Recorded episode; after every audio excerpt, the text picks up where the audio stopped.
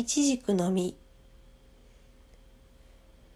いちじくの実をもらう。ぽってりと折れた実を丁寧に剥く。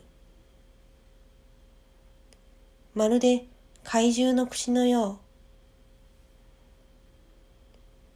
う。もぎたての頃の可愛らしさとは打って変わって、それを丁寧にいただく。言葉にならなかったものが甘い甘いシロップとともにポタポタと喉の奥へと落ちてゆく。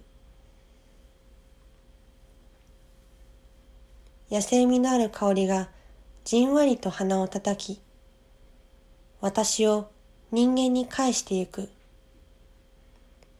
私が私を取り戻してゆく。我に帰るとはよく言ったものだ。